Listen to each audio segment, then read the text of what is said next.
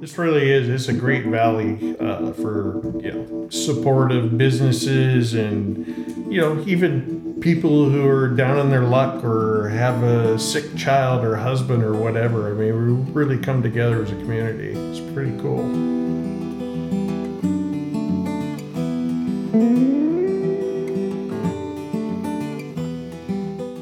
As you know by now, Old Spiral Podcast loves our local wineries.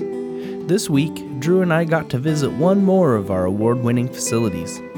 Owned by couples Jeff and Barb Ebel and Mike and Coda Yates, Vine 46 has made its way from a garage to winning their latest award as the Idaho Winery of the Year from Wine Press Northwest. From their first award to the impressive amount of gold and platinum medals displayed at their Newberry Square location, Vine 46 is full of potential, and of course, full of great tasting wine. Join us in our interview with Jeff and Barb Ebel and learn more about this local gem.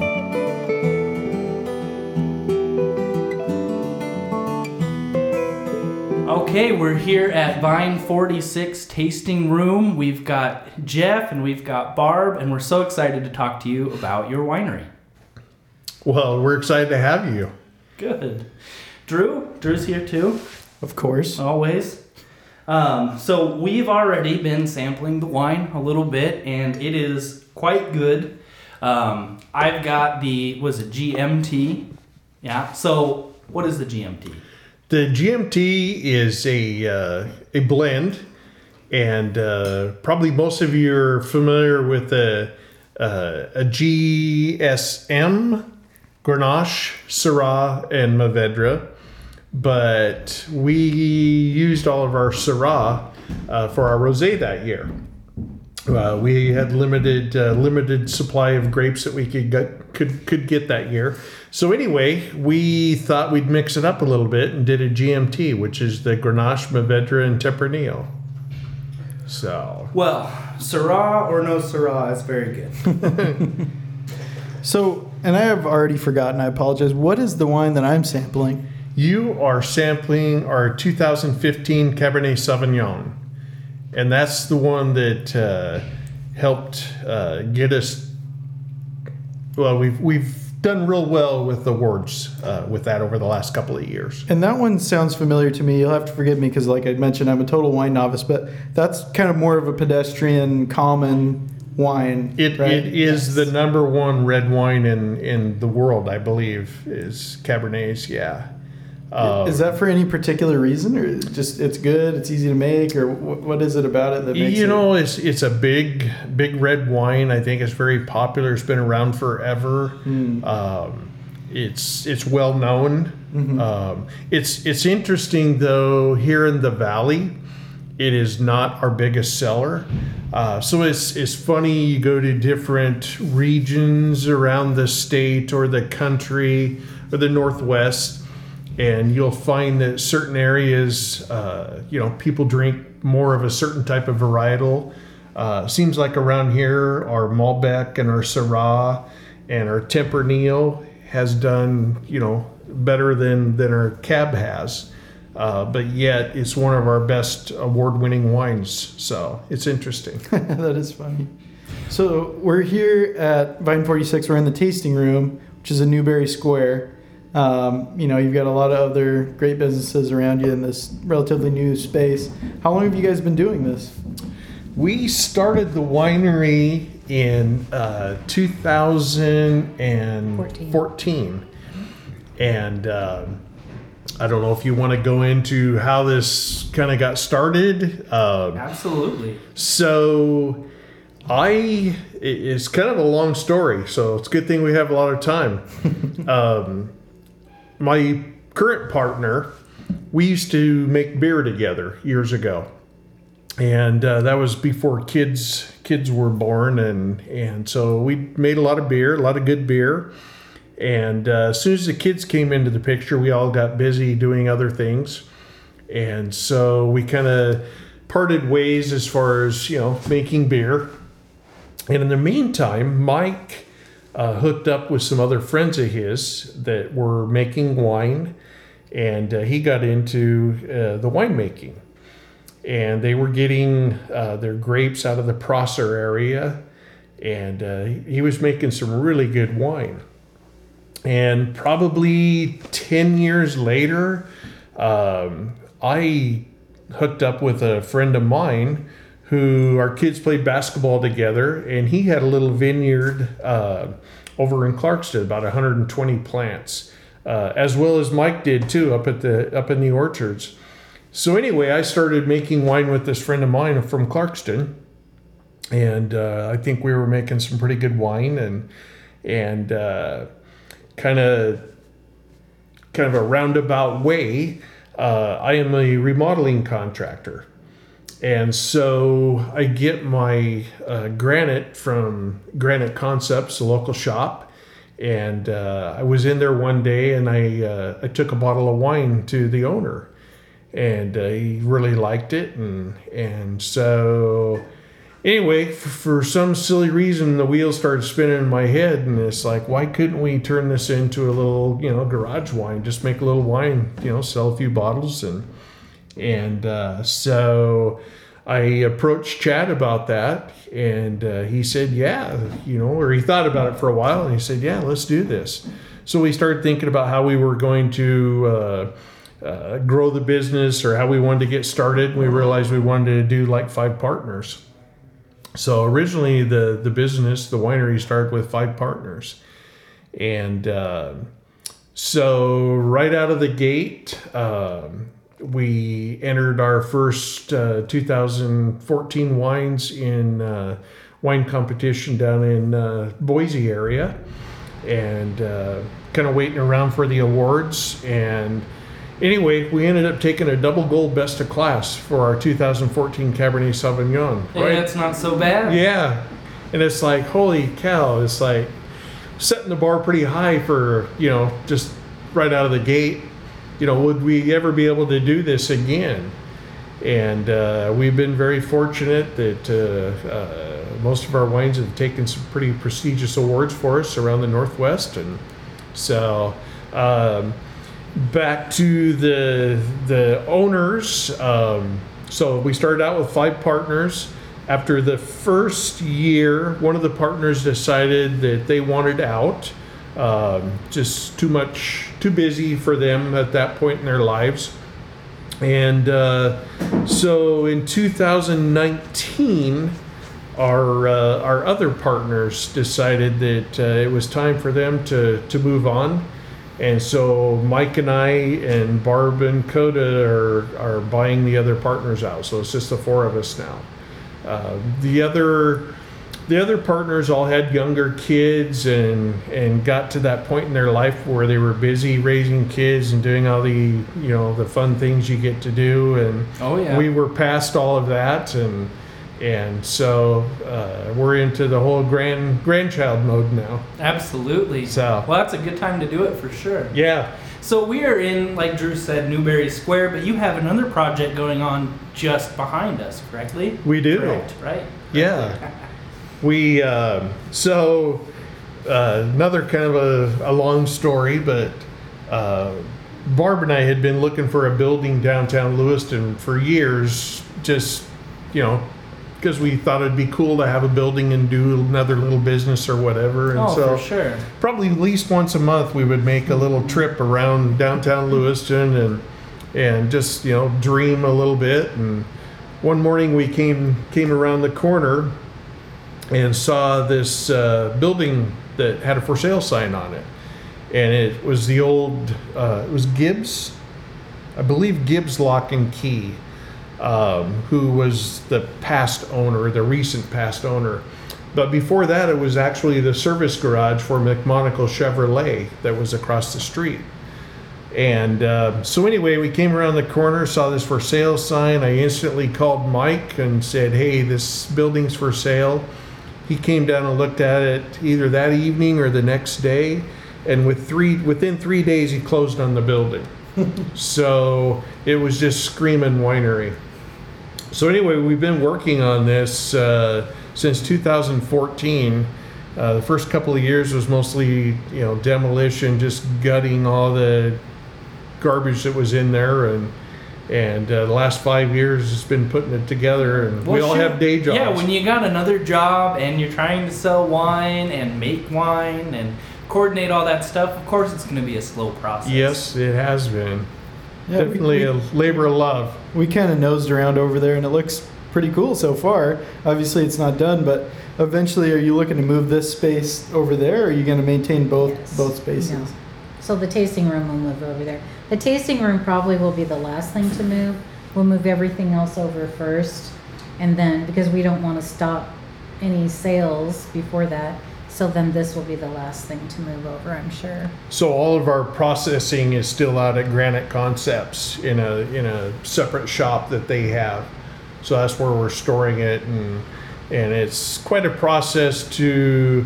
Uh, it's it involves the TTB, which is the federal government, and then the state governments, and then of course the county and the cities. So this all has to be coordinated. You get a very narrow window of opportunity to move, and and so that's where we're at right now with the process.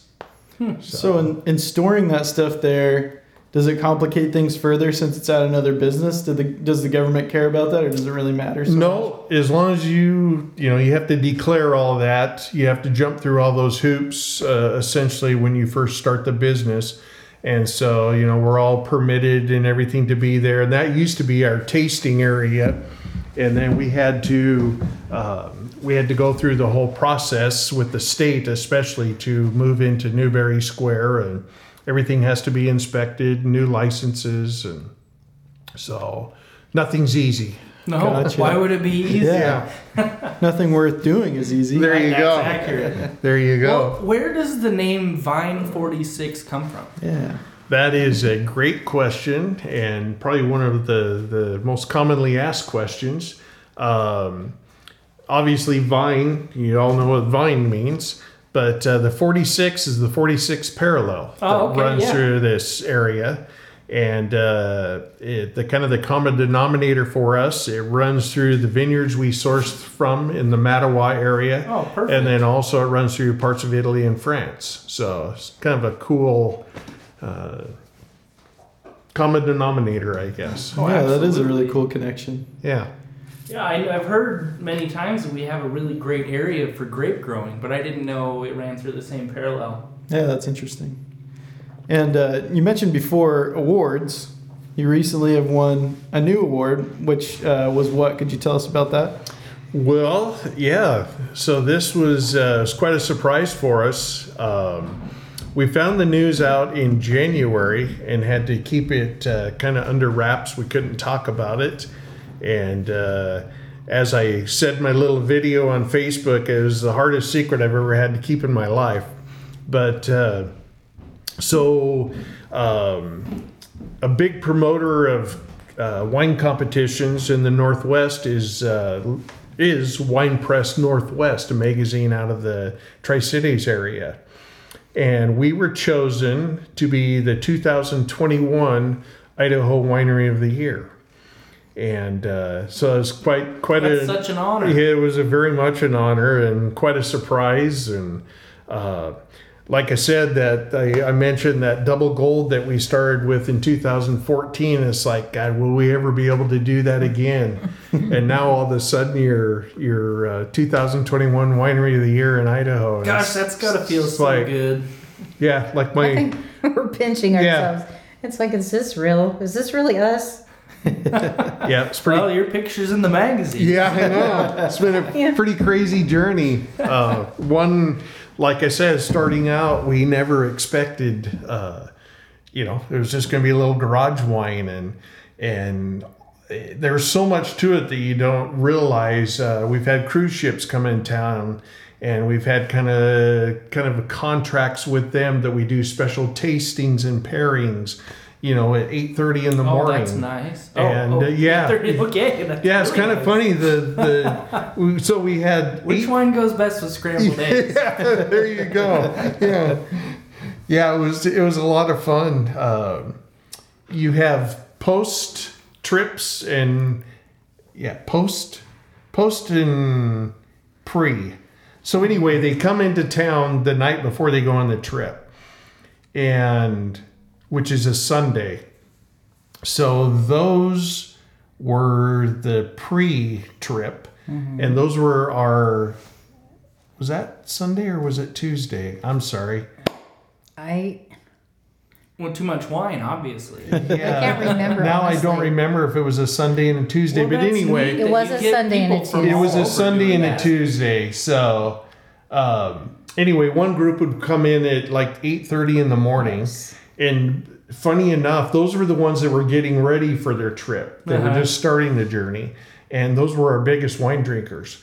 Uh, the ones who came in at four o'clock in the afternoon on Sunday, who had just finished the trip, it's like they already spent all their money and they were tired and and uh, kind of ready to go home. but uh, it was a lot of fun. So anyway, those and um, the fundraisers, you know, that we're involved with, and uh, there's just so many other aspects that we never never envisioned, you know, and it's it's taken on a life of its own. So it's been a pretty cool journey, though. Absolutely. So I'm sure that they've probably had to stop those cruise ships at this point, right?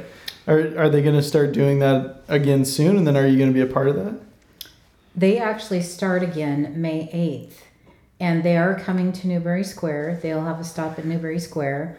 I cannot tell you how often they're coming. Um, at this point, we need, we're still kind of waiting to see, um, and there's multiple cruise ships coming. So I do think this tourist season is going to be extremely busy.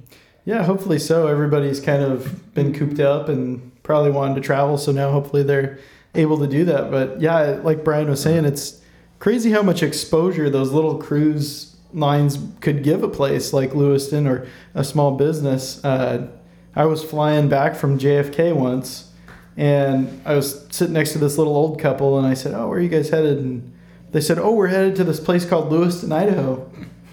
I said, no kidding. Well, that's where I'm headed.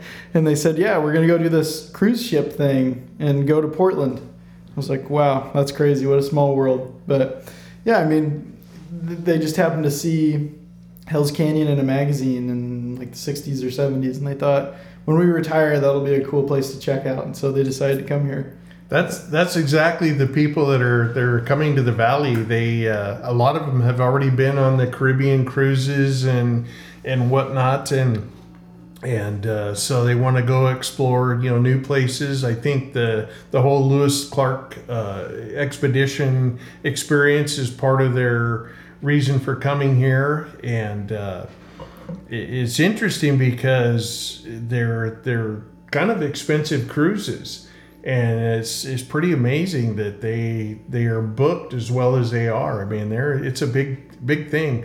And this next round is going to be kind of fun because in the past, in fact, until COVID hit, um, it was very limited. You know, the amount of ships coming to town or what they could or couldn't do. The last round, so it would have been 2019. They set up like I don't know how many wineries, but we were one of them. I think maybe three wineries. And so these people got to choose, you know, well, I can either go up Hell's Canyon or I can go on wine tasting or blah, blah, blah.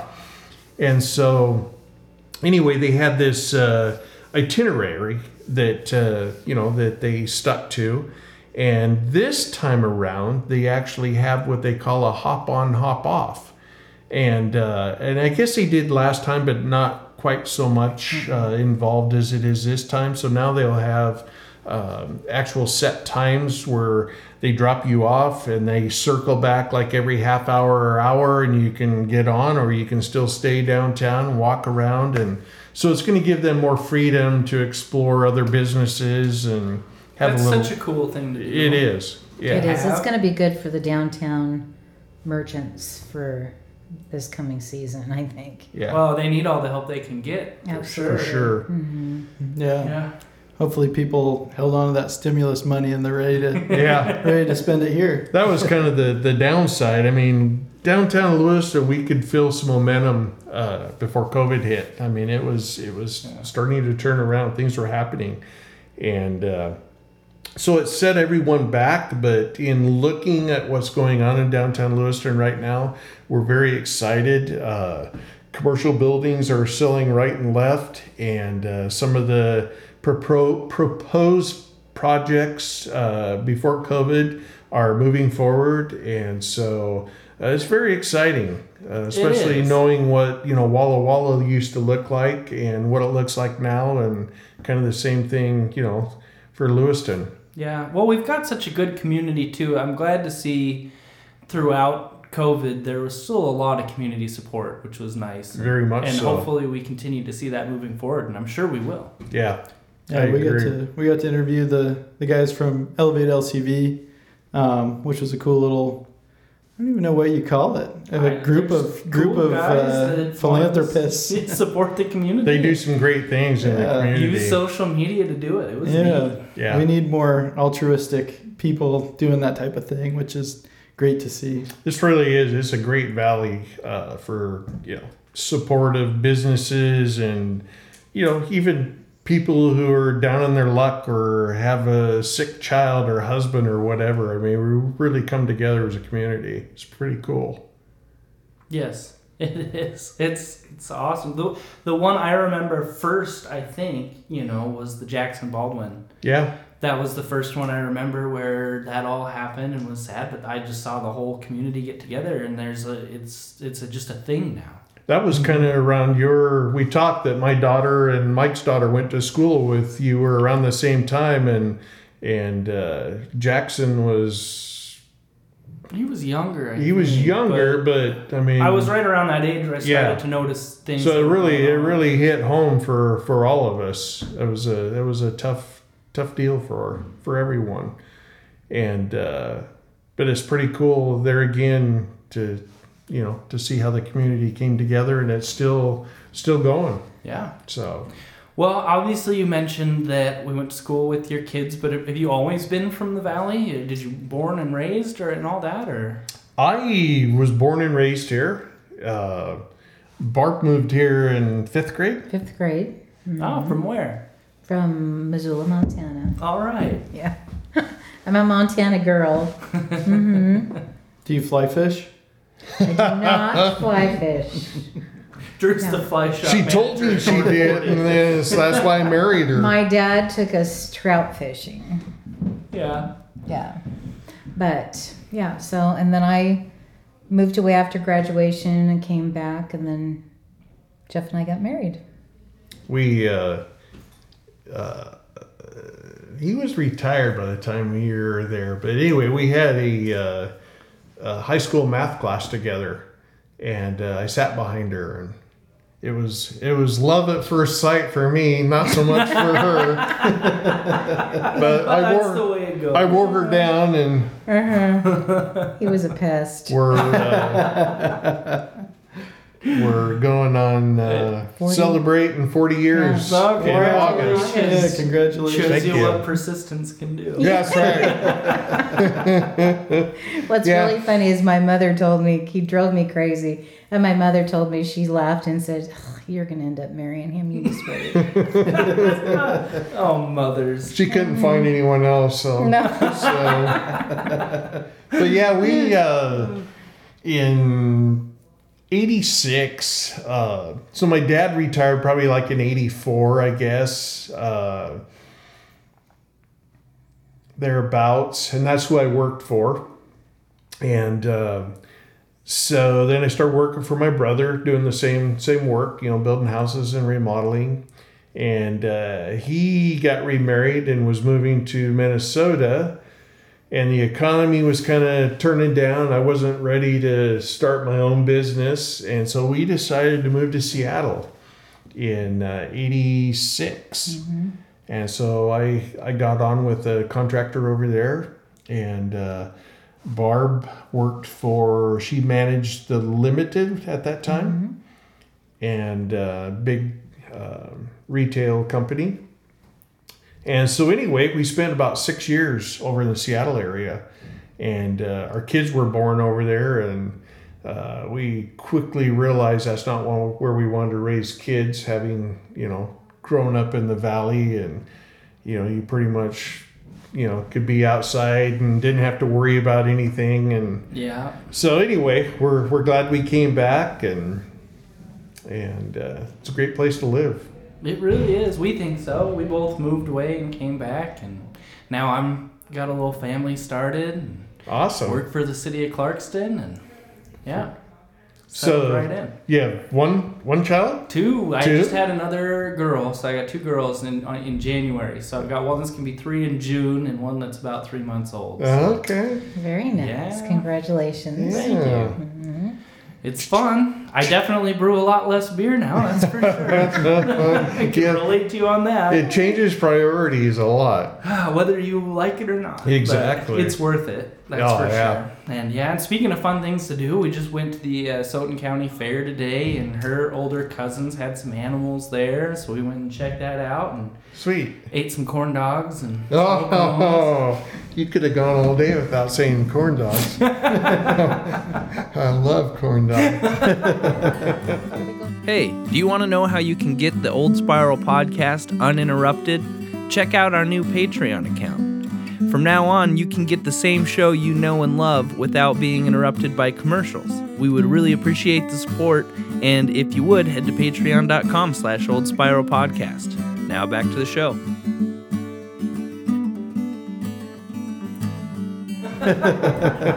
We go to the fair just for corn. Yeah. And curly fries. Stacks of curly fries. Oh yeah, I don't know how they get them in that nice square, but it oh, must be just a little bit of oil. Yeah.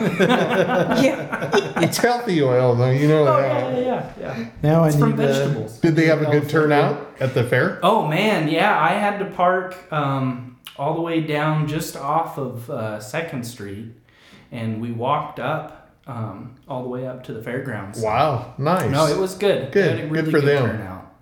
That's like you great. said, I think people are ready to get out and, Yeah, yeah. and like enjoy some life. like Brian mentioned, I I'm in the fly fly fishing industry, and so Okay. I constantly see. I mean, our sales for every category is just doubled from last year to this year because everybody's just ready ready to get outside Yeah. and do something.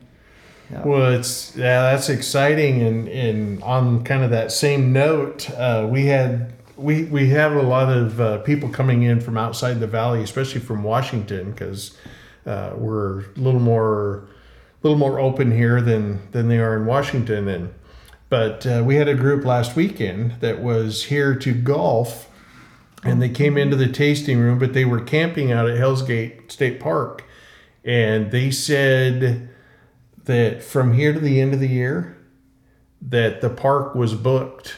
Oh wow. Yeah. so They got the last two parking spots for the whole entire season. Yeah. last Holy weekend. cow. Yeah, I think we're gonna have a good summer. Yeah. I think so too. Yeah. Yeah, it's going to be great. And I mean, like you said, I think more and more as time goes on, people are going to start to realize Idaho's pretty cool and they're going to want to come check it out, which Yeah. is cool. But at the same time, Yeah, exactly. To an extent, we yeah we want to see it grow and flourish and local businesses prosper and bring back Main Street, but we also really like our low housing and costs and all that stuff. absolutely. The more infiltration we get, we'll see those housing prices go up. Which that's right. to me, as long as building costs go back down, that's Oh, all right for me. so, Crazy right now. Yeah. Absolutely. I just saw one on Facebook the other day. I sent my daughter. It's pretty funny, but it showed a camp trailer, Uh-huh. and uh, you step out the step of the camp trailer, and there was this little tiny landing made out of wood, and uh, the caption was "Just built my new deck." Cost me eight hundred dollars or something like that. It was Sounds right, literally yep. two foot by two foot or something. Yeah. yeah Unfortunately, it's kind of true right Yeah, now. yeah, exactly. I wanted to buy um, a sheet of OSB. Seventy bucks. it was 60. Yeah. Sixty already. And last year, at roughly this time, it was $11. yeah, Yep. yeah, my it's gosh. nuts. We were fortunate. We went through several units of OSB over because instead of drywall, we put that on our walls because it's just more durable for us and about the same price as drywall two years ago. Right. And uh, speaking of that, I saw another one on Facebook the other day. It was a uh, pickup in front of another car, had two sheets of OSB in it, and the caption was, "Oh yeah, look at you flaunting your wealth." That's funny. Oh man. So how you, you know you talked about like how you sort of started to get into winemaking separately from your buddy that you used to brew beer with, but what inspired you to go, hey, I kind of want to make wine now? And then how did you sort of get the stuff together to start doing it? Um, that's a great question. Um, so I think after you know that initial, you know, we're making the wine and and uh, our, one of our first partners, you know, was tasting it and whatnot. Uh, thinking of who would be good partners, he had some ideas, some friends of his, and then of course I I thought about Mike. Uh, and uh, so we just sat down and, and started, like I said, putting numbers together. Uh, for the first two years, about every six months, we had a cash injection into the business. And we were very fortunate after our first release in 2016 that the winery started paying for itself. So that was almost like almost like getting a paycheck. Well, I guess in reality it was. It was it? Um, yes, not putting money in. Yeah, so then it was kind of left up to Mike and I uh, to you know run the wine end of things, and uh, so the, the I guess the part I didn't mention is our daughter married a, a gentleman whose aunt and uncle have a vineyard in the Mattawa area. It's about three hours from here, and um, their son runs the vineyard and so, anyway, uh, we made the connection and we bought a few grapes from them. And it was kind of funny because uh, uh, Mike was still buying grapes from the Prosser area to make wine for personal. And uh, my Cabernet Sauvignon was ready like almost a month before his was going to be ready. And he said, Oh, you might want to check those numbers. He said there's there's no way they could be you know ready that early. So anyway sure enough you know they were perfect grapes and he got his a month later. And so that kind of sparked his interest in in that area. And so he took a trip over and we checked out the vineyard together and and uh, we've been buying grapes there ever since uh, Is that where all your grapes come from right now? Pretty much. We sourced a few uh, Malbec grapes locally last year from a local individual. Uh, right now, they all come from from Mattawa. All right. So, you know, at some point in time, if there's somebody here in the valley uh, growing enough grapes and they have a surplus, we would we would definitely love to buy some local grapes from the the Lewis Clark AVA. But uh, for now, uh, we're super happy. I mean, we're a very small winery in the big big picture, but they treat us like we're kings. I mean, it's just it's awesome. We Oh, feel that's great. we feel the love when we go over there. So it's pretty cool. That's cool. So I know you you've mentioned talking about uh, winning awards and stuff, but what uh, what sort of competitions do you enter, and then how do you decide like this is the one I want to do, or you try to go for like the ones that are more prestigious, or how does that work? That's another great question. There's uh, probably the biggest one in the Northwest is Cascadia Wine Competition. And uh, it has been in Hood River in the past, but uh, more recently is uh, conducted in the Tri Cities. And it is an international competition. It in, it uh, takes in Canada. And so it's uh, Oregon, Washington, Idaho, and Canada, I believe, British Columbia. Montana, right? I don't think that one takes Montana. Um, it, I don't think so, but um, so that's that's one of the biggest ones. Then there is the Seattle wine competition. Um, there is Savor Northwest. Um, they're all great competitions, but the Cascadia is is I think the biggest one, and um, we have we have done well there, uh, not only with awards, but as far as getting the word out. That, that that's kind of why we got this winery of the year. Um we did. We had like three, two double golds.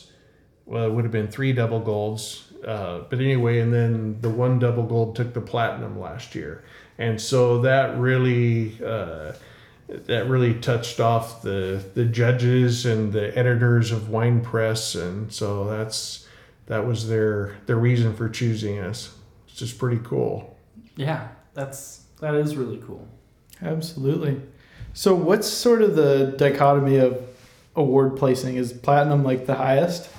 Um, there's actually um, so we will re-enter this Tempranillo come fall uh, in another competition, and um, so by by winning, like if you have like a gold, it allows you to go to another competition, which is a little more prestigious. And if you win that, then it allows you to go to the platinum. Oh, and so Oh, by winning the platinum, we went to another platinum or another yeah, it was a platinum competition uh, with Tempranillos only, and we placed. Uh, I can't remember how many were involved with that competition, forty or fifty I think there was 50. and we took we were placed in the top 10 or 11 and we took a gold with it so anyway that qualifies us for the one in the fall and if we win a platinum there then that would technically give us a double platinum Oh, I see. and so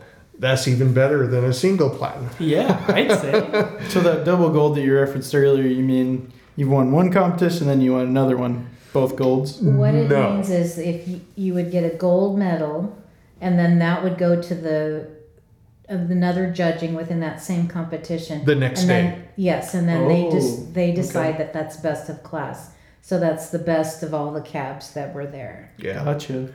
Yeah. So it's the so it's blind tasting, and just like Barb said, the the one day, you know, if you're judged a gold, then it goes because ultimately, what at the competitions they're looking for uh, the overall best wine at the competition.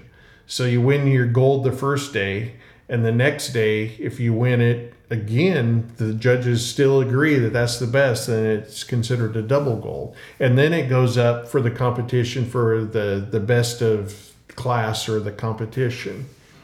And uh, so anyway, it's it's it's kind of funny. Uh, the the very first one we did for the Idaho wine competition, we sat around waiting and uh, it's like I was pretty pretty bummed out because no word on the awards, and you're seeing everybody else get these awards, and and then we heard we got a gold, and oh, that's cool.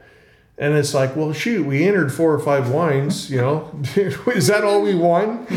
And uh, so anyway, we ended up, I can't remember all the awards. I think we took an award for every wine, but then found out that that, that cab was a double gold. And so it was a lot of butterflies. I still get butterflies when we enter competitions, waiting for the results. And uh, I remember the you know the first time, first double gold we got. I uh, found out about it and called Barb, and I couldn't even finish the sentence. I broke down crying because it was such a big thing and so emotional. And and uh, anyway, that's No. kind of what keeps us going, you know.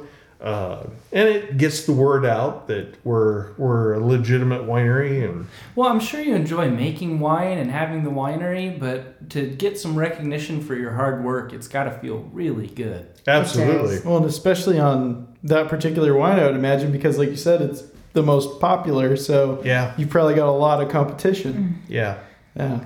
yeah cool. no it was it was it was a great great surprise and like i said we we felt we set the bar really high are we ever going to be able to do that again and and uh, we've you know It's a lot of medals on the shelf. I know. I see. it, it's it's been truly uh, more than we expected or more than i expected That's cool. Well, it's Way- way really more. exciting, and I'm I'm glad to see it, and I'm I'm glad to see more award-winning wines come out of this valley, and especially with grapes grown in the area. No kidding. Yeah. I don't. Do you? I, I'm not sure how much you know about the valley, but did you know pre-prohibition, this was like the number one So- grape growing. It was almost like known as a Napa Valley. Oh yeah, it was established at the same time Napa Valley was established.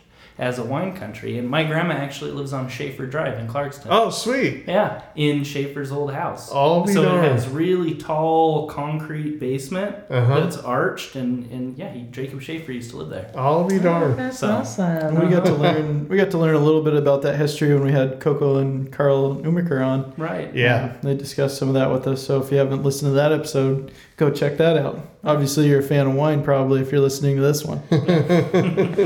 Yeah, it's pretty. Uh, it's pretty interesting the history of the valley, and it is such a great, uh, great Well, growing there's area. So much history too, but yeah, with grapes, I mean, the people came over here and they're like, "Oh, this is like France and Italy. I Yeah. bet grapes could grow." And sure enough, yeah, yeah, they did really well. It was a shame they they had to stop it all, but it's right. it's very cool. And you mentioned Karl and Coco; they've done a big part of of bringing that history back to life here in the valley, and uh, they too have set the bar high. And I think we all Oh, yeah. kind of look up to them and and don't want to let them down. Well, you've got someone with a degree in viticulture and someone with a degree Yeah. in soils. That's a powerhouse, right? Yes, they are.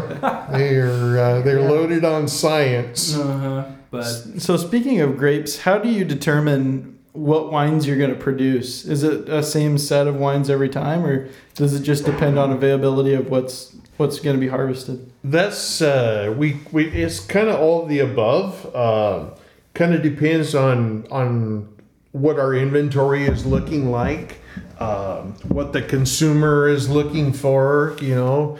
Um, so if we have a lot of inventory of one particular varietal, we'll we'll not do that. You know, two years in a row. Um, that's kind of the hard part, you know, because everything we do is two years from now. So, eh, you know, it's kind of speculation a little bit. Uh, white wines and rosés, you turn around, you know, you can turn those around in 10 months or a year.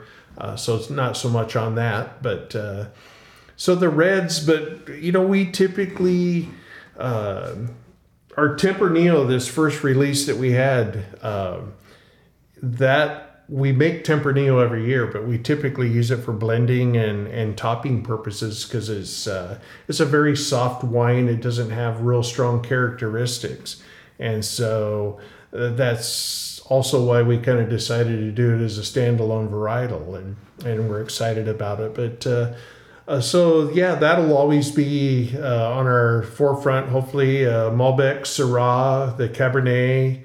Um, you know, and then depending, you know, with the Petit Verdot and the Sangiovese, um, you know, just kind of depends on what we have. But um, typically, our vineyard they have, oh, I'd have to count now, fourteen to sixteen different varietals. Um, we try to stay, you know, more with the mainstream, but they have some outside the box too that we might experiment a little bit in the future.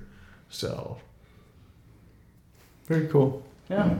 How much wine do, do you make at a time? I mean, I well, I guess better question is how much wine can you make at a time? Like, how big is your system? Well, we're right now we're basically uh, we're probably maxed out. Uh, we definitely, I think, have intentions of growing. We could easily double or a little bit more, but uh, we're at about 750 cases a year. Oh, okay, Which- that's not bad. It's not bad. It's like I said, we're still a, a boutique winery or a garage wine, you know, technically a boutique winery. So really pretty small when you start comparing us to Karl and Coco or some of the other bigger wineries here in the valley. But um, at this point, that's that's about all we can keep up with until the day jobs go away and Well, you keep winning awards, you're not gonna have a choice. yeah, exactly. well, uh, you know, I, I keep telling people, as well as all the wineries, you create a monster and now you have to feed it. and uh, so that's definitely where we're at. Uh, it's full time. Barb works down here full time, just doing paperwork and permits and and running the tasting room and and uh, it, it has gotten to that point where it's taken more time. That I think that's part of the reason the other partners also decided that it was time to get out. Um, you know, just they didn't just have the time to put into it, and Yeah. and uh, so and we've come too far to to shut her down now. So it's like full steam ahead. Absolutely. So you mentioned, obviously, we're here. You can buy wine here, but you mentioned the cruise ships. Um, is there other places where you can go locally, like you go to any grocery chains or anything like that, and and get Vine Forty Six? We're a little limited uh, here in the valley uh, ourselves. Uh, you can find us at Smokes and Suds up in the orchards, uh, Primeland or CHS, CHS Primeland on Snake River Avenue. Uh, Groundworks Brewing uh, carries a, almost all of our wine, and uh, they do a real, real good job of it.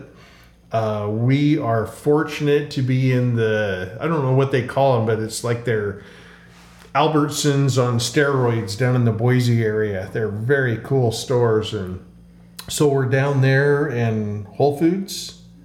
Not in Whole Foods right now. We're in both the big Co-op. Albertsons, the two co-ops, um, and right now, that's all we can handle pretty much. Right. As soon as our building's done and we have more flexibility, we might be in more places in the Boise area.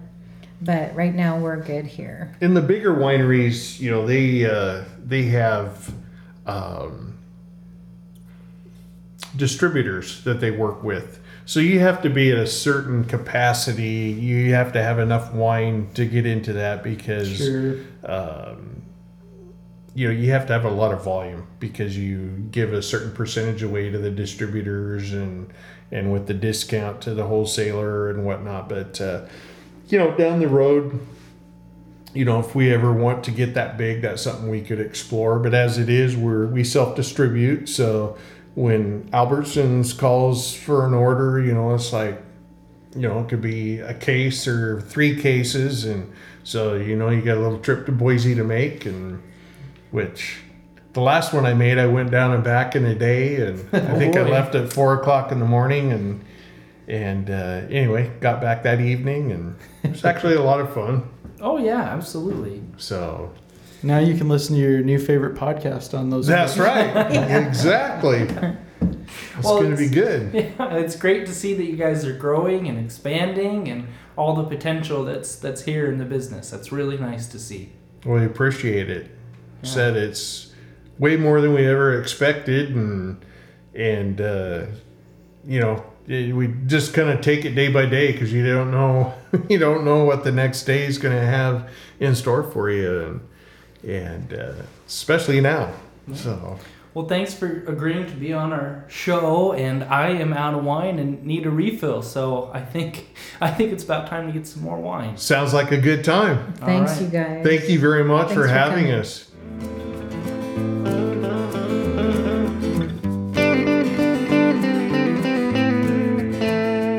This episode of the show is brought to you by our Patreon subscribers. Thank you so much to all of you for supporting the show. If you would like to become a Patreon subscriber, head over to patreon.com slash old spiral podcast. That's going to do it for this week, but the shows are not over. Get caught up on the backlog of episodes if you haven't already, and thanks for listening.